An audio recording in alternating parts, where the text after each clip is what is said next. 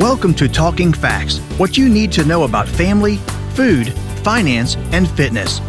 This nationally recognized award winning podcast is hosted by the University of Kentucky Family and Consumer Sciences Extension Program. Our educators share research knowledge with individuals, families, and communities to improve quality of life. Hello, and welcome to Talking Facts what you need to know about family, food, finance, and fitness. I am your host, Mindy McCulley, Family and Consumer Sciences Extension Specialist for Instructional Support at the University of Kentucky. My guest today is Dr. Nicole Huff, Assistant Extension Professor for Family Finance and Resource Management. Welcome, Nicole. Hi. Hi, Mindy. And I'm excited about this topic. We're going to be talking about establishing savings goals, starting small to save big. And I can attest to the fact that just little bitty things that you can do can really add up to big savings. So tell me, why is saving so intimidating for people?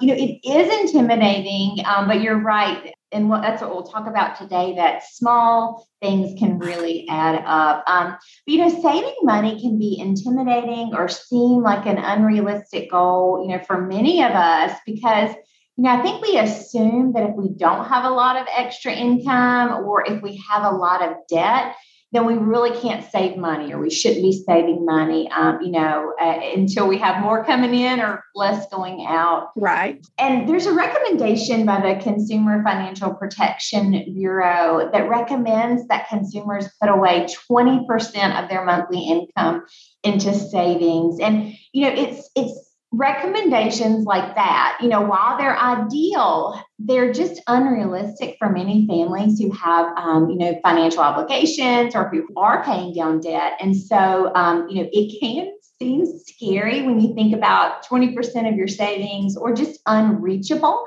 And right. it can kind of defeat people when they're getting started. Well, and I can definitely see, especially for someone who's just starting the savings journey, that 20% might seem like a very unrealistic goal. Like, how in the world can I come up with 20% when I can't come up with gas to put in my car? So, what would maybe be a more realistic savings goal for families to consider?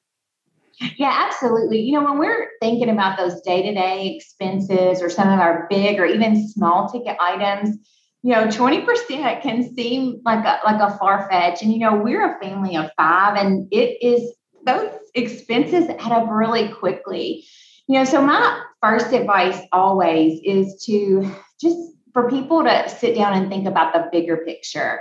So really look at you know what money is coming in those you know the income and then what money is going out the expenses but then really look at where can I save? And so it can be small savings. And so, you know, there's you know two ways really to save. That's to increase your income or to reduce your expenses. And right. um, increasing your income is is often not the easiest place to start. And so reducing expenses is and that's much more realistic. And so you know, many consumers, they have more flexible money than they think they do when you really start looking down at it. And I, uh, I use eating out or getting takeout as a great example.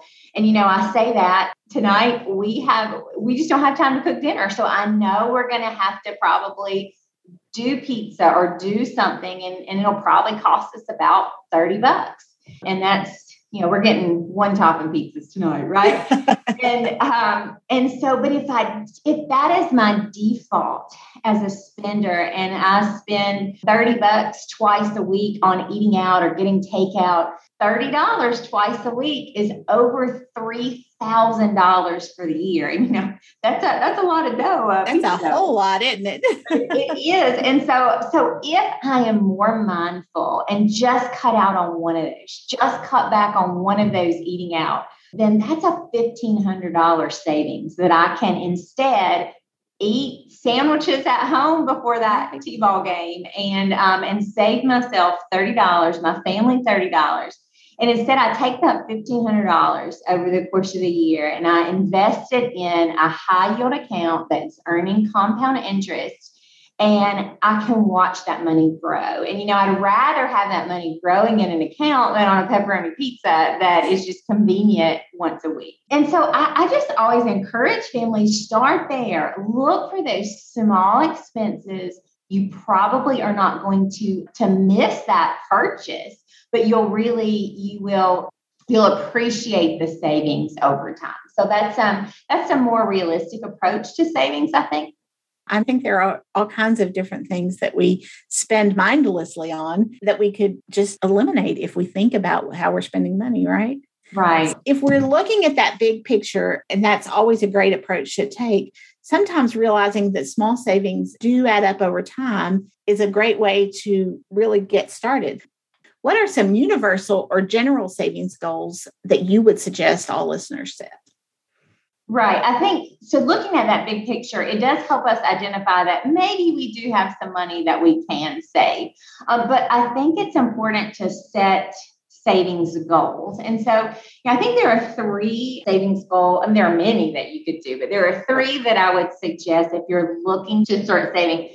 The first is an emergency savings fund. So you want, ideally, the Federal Reserve recommends a minimum of three months of expenses that are put aside for an emergency, those unexpected financial um, events. And so maybe as a sickness or the death of, of a loved one or a job loss or a global pandemic, right? Right. And so you just, that's why it's called an emergency savings. It is set aside for a rainy day. And so any amount that you can put into an emergency savings is important. And so you work yourself up to that three to six months. And so, but, but you have to start somewhere.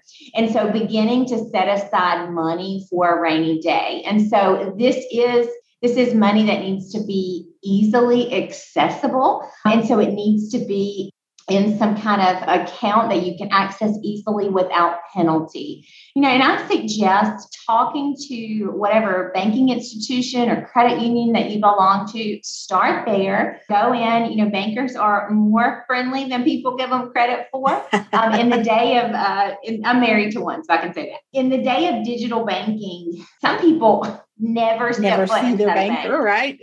yeah. And so, but go to your bank and find out what options they offer. And if you don't, it's easier to start with with a, somewhere you already have a relationship with a, um, a financial relationship. But if you don't like their customer service, then you can always move your business somewhere else that will sit down and talk with you. But ask them what are the best options for saving so that you won't get a penalty, but that you may be able to begin, um, you know, that may have some higher yield, but that you won't be penalized. Because in the event of an emergency, we don't usually get a lot of warning. And so we want to be right. able to get to our money. So you don't want to have it tied up where you can't get to it but you want to um, just know your options. So start with talking at your bank about saving for an emergency. Banks are excited for you to talk to them about oh, saving money. Right? like that's what they get paid to do is to help you better, you know, steward your money, invest your money, save your money, spend your money. And so start with your financial institution and see what savings products they offer. And um, and you know, be a critical consumer. Don't get uh, roped into something that that isn't right for your financial situation but it you, are not going to know until you begin right. to have the conversations. So emergency fund is the first goal. Um, the second one is if you're not saving for retirement start. I recommend a tax deferred retirement savings plan. And so that is a goal that if you're not doing and you know i think it's hard to think about tomorrow when sometimes we're just trying to get through today and that can make it difficult to save for retirement when money is tight or when you have debt. And so, you know, begin talking with your employer about what are retirement options they offer, or again, talk with someone at your financial institution or a trusted financial advisor to see about some plans that work best for you. And this um, and you should do no matter what age you are, right? You should you're just starting your career. It's a great time to start saving for retirement. That's the best time, really. Yes, right? really. uh, not not a couple years before you're ready to retire, and and many people don't start saving until their mid career, and then they regret it. And I think that when we do retirement planning events and educational events with people, that is the number one thing we hear is I wish I'd have started saving sooner for retirement, That it, it really sneaks up on you and you're not prepared. Well, and when you realize that it could mean millions of dollars in difference um, just because of that compounding yes. interest, then yeah, yes, it makes absolutely. a big, big difference. It makes a huge difference, right? Like you want to retire um, and enjoy that chapter of your life. And so the better you can plan for it, then the more you are able to enjoy it and that you can welcome that change instead of being worried and anxious about not being able to provide for yourself or your family um, as you age. And so. many employers offer a automatic savings plan for their retirements. And so if you never see that money then it's easy to to go ahead and sock it away without having to think about it. Yes absolutely absolutely. And before we get off of goals the third one you know in addition to and to the other two, which you know aren't as fun. You know, emergencies and retirement are not the most fun things to save for. So I always encourage people set a fun goal for yourself, maybe a vacation or um, you know something that would help your family out, or just you know whether it's small like going on a a little day trip somewhere or if it's something really big, but set something that gives your money purpose, right? So that right. when you're weighing between a, a, vacation and a pepperoni pizza that you say, you know what, I'm gonna put that $30 towards that vacation fund. Yeah, I think that's a, a, great plan. And lots of times people will set up holiday savings accounts mm-hmm. or special accounts at their banks just for a specific purpose. And that's yeah. another opportunity to watch things grow and not have to put it in a in a penny jar, right? right, absolutely. So, what advice would you give to someone for actually achieving their savings goals? Any tips on being a successful saver? Yeah, well, you hit the nail on the head though when you just said about paying yourself first. So, if you don't see money, if you don't see that money coming out of your account, you might not miss it. And that is a big tip that if you're serious about savings, then pay yourself first. Like set up an automated transfer into a savings account each payday. And so you can do that through your employer for your retirement account, for example. You can do that through your bank for a vacation account or a, a savings account or your emergency account. But if you can set up automatic transfers, then that helps kind of eliminate the temptation to use that money on a non essential expense. That's a tip that you have mentioned. It's a really good one. Another is to pay off debt. And so we don't have to wait until our debt is paid off to start saving, but we need to also aggressively try to pay down our debt because when we owe money, it we are instead of earning interest, um, yes. then we're paying interest. And so instead of doubling our money, it doubles our debt, um, you know, essentially.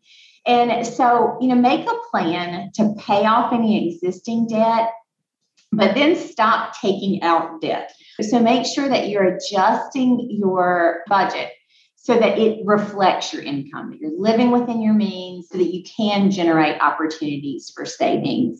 And then, really, just a third tip is make a habit of putting back, like if you get unexpected money or additional income, say, you know, um, a tax refund, a stimulus check, or if you're gifted money or if you receive a bonus at your workplace, you know, make a habit instead of blowing that money and putting at least a portion of it back into savings. And so that you are using that, that extra money to help grow your savings goals and to reach some of those goals. And so those are because we can want to save, we can identify where we can save, but we have to make steps to achieve those financial goals. I think that's so important. I know often that we'll say we just can't get started, but maybe that bonus or the tax stimulus or refund check, whatever it is, maybe that's the boost you need to get started. Mm-hmm. If you can put a large amount in to begin with, then maybe you'll feel like you have a whole lot more to save for. Yeah, yeah, good. I think these are all great tips that are going to help our listeners build savings, build wealth. It is. It is that financial that financial well-being now and in the future. I know that our listeners can get more information if they visit their local extension office. And specifically this month, they could ask for their Money Wise newsletter and find more ideas for building savings. Yes, they can. To our listeners, if you are just tuning in, I hope you will join us again on Talking Facts. We are available on all major podcast providers. Thank you for listening to Talking Facts. We deliver programs focusing on nutrition, health, resource management, family development, and civic engagement. If you enjoyed today's podcast, have a question or a show topic idea, leave a like and a comment on Facebook at UKFCSEXT or send us an email at ukfcsext at uky.edu. Visit us online at fcs.uky.edu to learn more about the University of Kentucky Family and Consumer Sciences Extension Program or contact your local extension agent for family and consumer sciences. We build strong families. We build Kentucky. It starts with us